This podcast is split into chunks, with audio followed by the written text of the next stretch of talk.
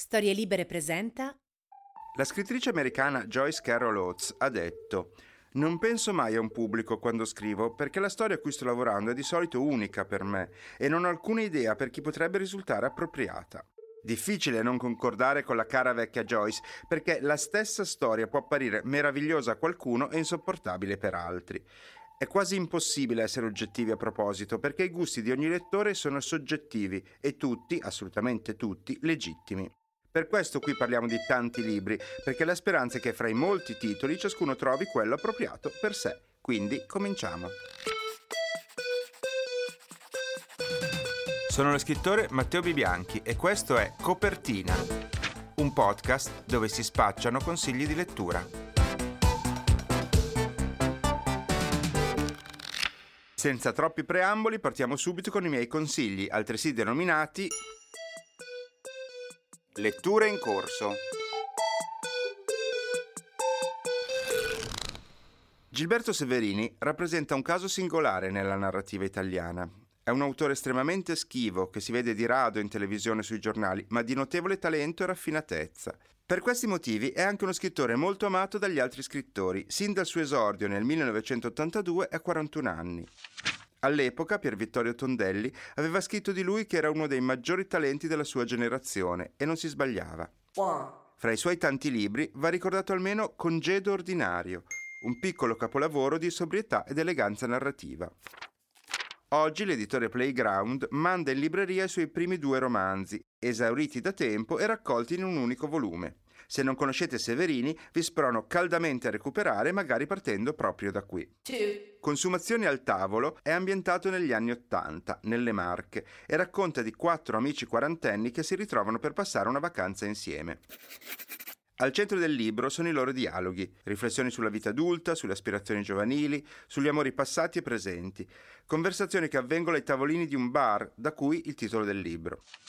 Ed è come se il lettore fosse presente a quel tavolino ad ascoltare e condividere le loro private considerazioni. E sullo sfondo una stagione fatta di teatro, cinema, appuntamenti culturali, utile a ricordarci che sono anche i libri e gli spettacoli ad arricchire e dare un sapore diverso alle nostre vite.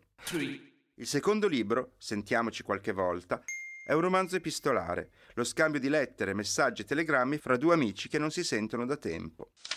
E se all'inizio il tono delle missive è leggero e convenzionale, col tempo si fa più sentito e profondo, sino a toccare temi fondamentali, tanto che uno dei due arriva a confessare all'amico che teme di aver sprecato la propria vita, sposando una donna che non ama e compiendo scelte sbagliate, un bilancio esistenziale in forma di lettere. Due romanzi brevi, in grado di contenere tante piccole verità, che sarebbe un delitto lasciarsi sfuggire di nuovo. Four. Proseguiamo parlando non di un libro, ma di una rivista letteraria. Freemans è una delle migliori al mondo. Prende il nome da John Freeman, che prima di dedicarsi a questo progetto ha lavorato per anni come editor di Granta USA, altra rivista di elevatissima qualità letteraria e forse la più famosa di tutte. Il problema è che queste, come molte delle migliori riviste, sono in inglese e per un lettore italiano rappresentano tesori irraggiungibili a meno che uno padroneggi perfettamente la lingua. La piccola ma ottima casa editrice Black Coffee da due anni si è lanciata nell'impresa davvero inedita di tradurre integralmente i numeri di Freemans e di proporli in Italia.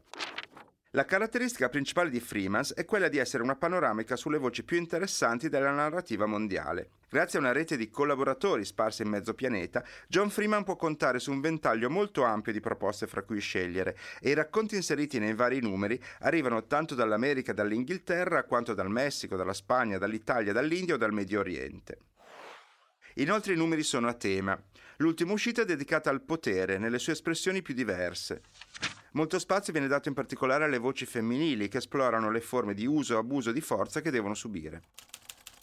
Fra i tanti contributi citiamo la scrittrice Aminatta Forna, inglese ma originaria della Sierra Leone, che racconta le difficoltà incontrate da una ragazza di colore mentre cammina da sola nelle strade di una capitale come Londra. L'americana di origini cinesi Lan Samantha Chang scrive la storia delle ristrettezze economiche e dei sacrifici che una giovane e volenterosa coppia di immigrati compie per vivere il sogno americano. E lo scrittore francese Edouard Louis ci svela il rapporto complesso con un padre ignorante e razzista. La raccolta contiene anche un inedito di Margaret Atwood. Se non siete familiari con le riviste letterarie, credo che Freemans sia un ottimo modo per approcciare questo mondo. La trovate in libreria o sul sito edizioniblackcoffee.it. Oggi lo spazio delle mie letture è più breve perché abbiamo diversi ospiti da ascoltare. Cominciamo dal primo, che come ben sapete arriva da una libreria, per la rubrica Fidati di chi ne sa. L'ospite di oggi è una libraia, viene da Lecco, eh, dalla libreria Volante e si chiama Chantala Faccinetto. Ciao Chantala. Ciao. Di solito io inizio queste interviste parlando della libreria, ma nel tuo caso specifico non posso trattenermi dal parlare del tuo nome. Da dove viene questo Chantala? Eh, è una vita che mi viene chiesto. Eh, il mio nome è indiano e significa portatrice di pace, proprio un nome di quelli poche aspettative mi hanno dato i miei genitori, insomma. E veniamo invece allora alla libreria volante. Perché si chiama così? Com'è nata? Raccontami la storia di questa libreria. Beh, la storia secondo me è molto romantica, anche perché io in realtà sono entrata in quella libreria da cliente all'inizio, cioè ha aperto nel 2015, a giugno del 2015, Serena, la mia socia, con Andrea, il suo compagno e l'hanno chiamata libreria volante sia perché ci sono tutti i libri fisicamente volanti sul, sul, soffitto e anche sull'insegna e poi perché è una citazione da Chesterton dell'osteria volante. E io sono arrivata lì mi sono innamorata della libreria e della libraia Serena mi ha dato, iniziato a darmi tutti i libri che poi sono diventati i miei libri preferiti e dopo circa sei mesi avevo lasciato il mio lavoro precedente e ho detto ma quasi quasi mi, mi tolgo uno sfizio e da piccola volevo fare la libraia chissà cosa significa andiamo a chiederle di insegnarmi il mestiere. Caso, ma anche culo, ha voluto che Serena rimanesse incinta proprio in quel momento e quindi ha detto sì, forse ho bisogno di un aiuto. E da lì in poi, insomma, abbiamo fatto la società e non ci siamo mai più lasciate. Adesso è quattro anni appunto che è aperta ed è una meraviglia stare lì dentro. Beh, una storia bellissima. Raccontami com'è il rapporto con i vostri lettori, con i clienti, com'è fare la libraia a Lecco. Fare la libraia a Lecco è bello, è una città di provincia, quindi ha i suoi lati positivi e negativi di, di questa cosa. Um, non c'è tantissima concorrenza e questo sicuramente gioca a nostro vantaggio rispetto a una città come Milano dove ci sono tantissime librerie e tantissime cose da fare, per cui noi proponiamo tanti eventi, tante presentazioni, gruppi di lettura e quindi la risposta è sempre abbastanza partecipata anche perché non c'è molto altro da fare, però facciamo anche cose molto, molto fighe secondo me. I nostri clienti li conosciamo praticamente quasi tutti per nome perché sono clienti molto affezionati, quindi si crea un po' un rapporto strano a volte perché, non so, siamo un po' una via di mezzo tra il barista a cui racconti tutte le cose a fine giornata e lo psicologo. per cui io ogni tanto mi sento raccontare storie così intime che neanche dai miei migliori amici. Però insomma è, è bello, è bello. Con i libri si vendono storie, noi ne ascoltiamo tantissime anche dai nostri, dai nostri clienti. E come gli psicologi sapete consigliare il libro giusto al problema adatto? Ci auguriamo di sì. In effetti ogni tanto, anche quando facciamo le le, novità con gli agenti, eh, capita spesso che vediamo un titolo e diciamo ah ma questo è perfetto per lei, perché guarda in questo momento lei proprio ha bisogno di questa roba qua. E quindi... Senti, e invece ai, ai lettori sconosciuti che ci stanno ascoltando, che non conosci personalmente la tua libreria, se ti chiedessi dei libri da consigliare, che cosa mi diresti? Ma allora, mi vengono in mente tutti i libri che ho letto da, da poco, anche perché la memoria è quella che è, per cui più di tanto indietro non ci vado. Tutti i libri usciti quest'anno. Il primo è un saggio e per me questa è una cosa abbastanza insolita perché fino ad ora ho quasi solo letto narrativa. Si intitola Liberati dalla brava bambina di Maura Gancitano e Andrea Colamedici, pubblicato da HarperCollins ed è un saggio scritto in modo molto fruibile, semplice, appunto anche da me che non sono avvezza né alla saggistica né alla filosofia e loro sono due, due, filosofi, oltre che autori, che racconta la donna dal mondo classico come era, Medea, ehm, quindi anche tragico, poi c'è Daenerys di Game of Thrones e attraverso tutti gli esempi che, che porta ci racconta prima di tutto come le storie che ci vengono narrate fin da quando siamo bambini ci formano e ci deformano. E poi trova tante possibilità, tanti sguardi per ehm, riuscire a risolvere quelle che sono le proprie difficoltà e trasformarle invece in punti di forza. E questo è un libro femminile perché parla appunto di donne, ma è un libro che dovrebbero leggere tutti, uomini, donne, bambini, lettori, non lettori, perché fa capire veramente tanto. Per me è stato molto importante. Si sente dalla passione con cui ne parli. E poi? E poi rimanendo sempre con un'autrice donna, un libro che mi è piaciuto da morire, veramente da morire, è Transiti di mm, Rachel Kask e questo è il secondo di una trilogia con eh, Resoconto era il primo e poi ci sarà Kudos che uscirà sempre per Einaudi come anche i primi due ovviamente. E questo è un libro assolutamente senza trama, non c'è mh, mm, praticamente nulla, la protagonista è una donna che vive a Londra e ogni capitolo è il racconto di lei che incontra qualcuno, quindi i transiti sono i passaggi. È come essere in un appartamento e vedere dalla finestra quello che succede, oppure essere al mercato e ascoltare le voci, o metropolitana ascoltare i racconti delle, delle persone. Quindi noi conosciamo dei pezzettini, dei frammenti di vite, dei frammenti di uno specchio che poi comunque riassemblato ha una sua visione di insieme. La cosa meravigliosa è la scrittura. Mm, a me piacciono tanto i libri appunto dove la trama è poca, mm.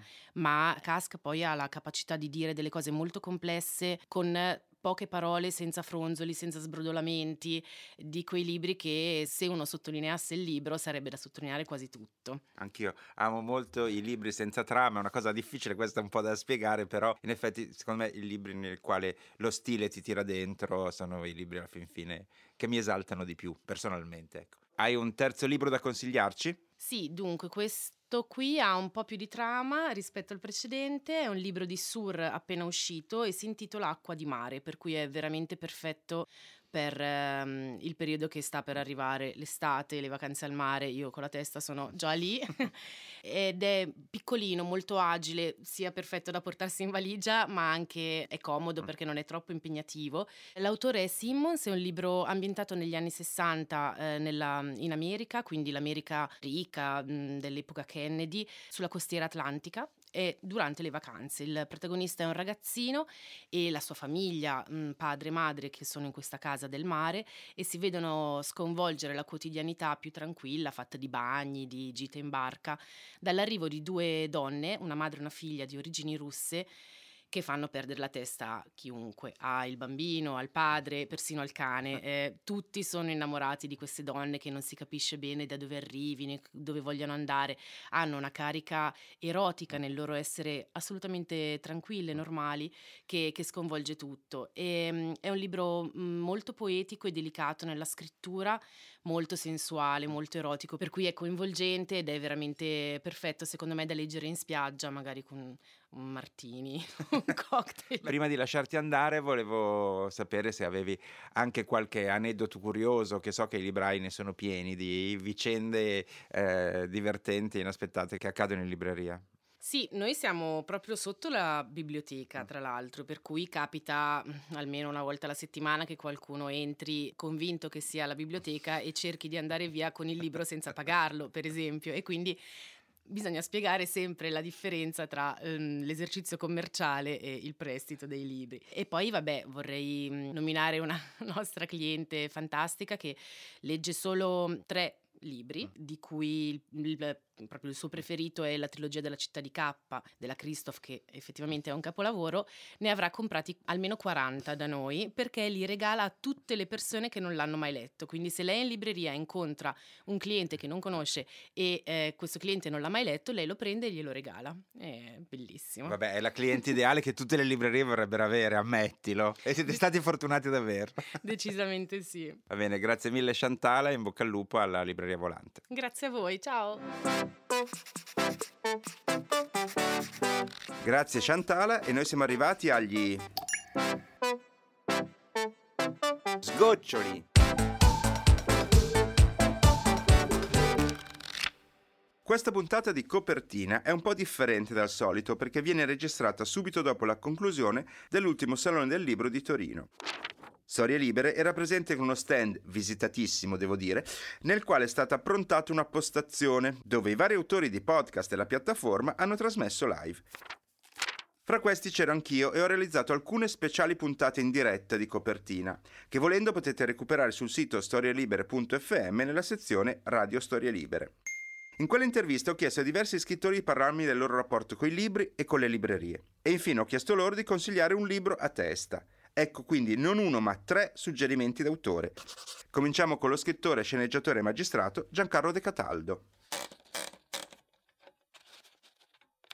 Si chiama Mio padre il pornografo, è di uno scrittore americano del Kentucky, Chris Offutt, è pubblicato da Minimum Fax, è, una, eh, è, è la storia di un figlio che scopre che suo padre nato e cresciuto in una comunità piuttosto rigida della Rusty Belt, cioè della cintura rurale americana, in realtà per lunghi anni ha scritto romanzi pornografici sotto svariati pseudonimi. La storia di un rapporto tra padre e figlio ricostruito quando il padre muore, è la storia di un'avventura umana dolorosa perché questo padre era terribile, insopportabile, ma anche un distributore di grandi perle di saggezza, scritto con eh, molta delicatezza e anche con molta asprezza da un grande scrittore. Sentiamo poi cos'altro ci ha consigliato la scrittrice Teresa Ciabatti, che è già stata ospite alcune settimane fa di questo podcast. In questo momento il mio libro del cuore è Elena Janacek, eh, Cibo, che in realtà è una ripubblicazione di un libro uscito 17 anni fa la storia di due donne, di Elena, eh, la protagonista che decide di mettersi a dieta e si affida alle cure di questa massaggiatrice, insomma, attraverso il corpo. Inizia una confidenza, una confidenza fatta di, di intimità, di discussioni, di confessioni anche sul cibo, il rapporto del cibo. E il cibo diventa anche eh, eh così l'occasione per ricordare, ricordare l'infanzia, la giovinezza, anche il paese d'origine un romanzo corale attraverso le storie di tantissime donne e poi alla fine del romanzo c'è eh, una parte che è la parte aggiornata che lei ha scritto ora e che è incredibile. Dopo 17 anni lei ricorda quando è uscito il romanzo che era un po' in concomitanza con eh, l'11 settembre e le due torri e a mio giudizio era impossibile che letteratura potesse essere raccontata di nuovo mentre invece lei eh, ci riesce. Infine è il turno della vulcanica Michela Murgia. Almarina di Valeria Parrella, libro bellissimo, mi ha eh, commossa ho riconosciuto una storia che conosco perché eh, è la storia di una donna di una certa età che fa l'educatrice dentro una, un carcere, una colonia penale e una ragazzina che invece si trova lì per scontare una piccola pena è una storia d'amore eh, transgenerazionale. Valeria Parella scrive come vorrei scrivere nei momenti di grazia. Lo dico con rabbia, è una mia amica, ma è veramente troppo brava, bene o male che scrive pochissimo. E cerco sempre di far uscire i miei libri più lontano possibile dai suoi, in modo che non si facciano confronti. La copertina è stupenda e richiama anche il nome, Almarina è il nome della ragazza e c'è questa specie di corpo di ragazza che galleggia disegnato sopra un mare color acquamarina. Eh, è un libro che sto regalando tanto e consigliando altrettanto.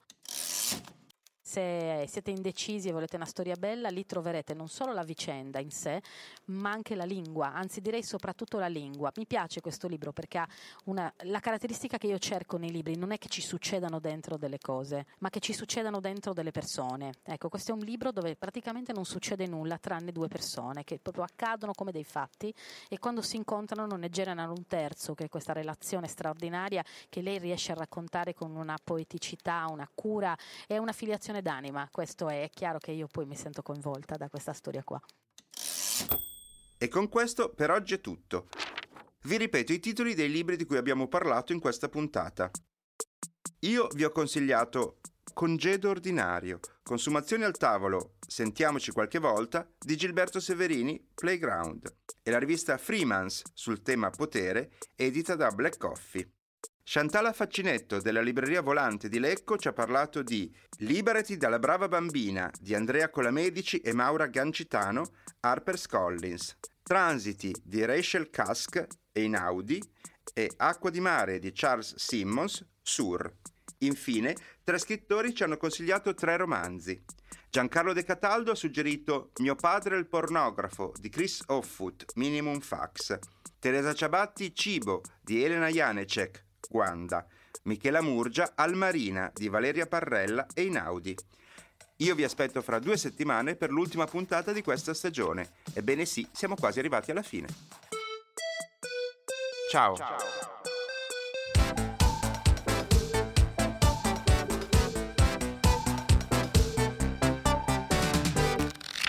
Una produzione storielibere.fm di Gianandrea Cerone e Rossana De Michele.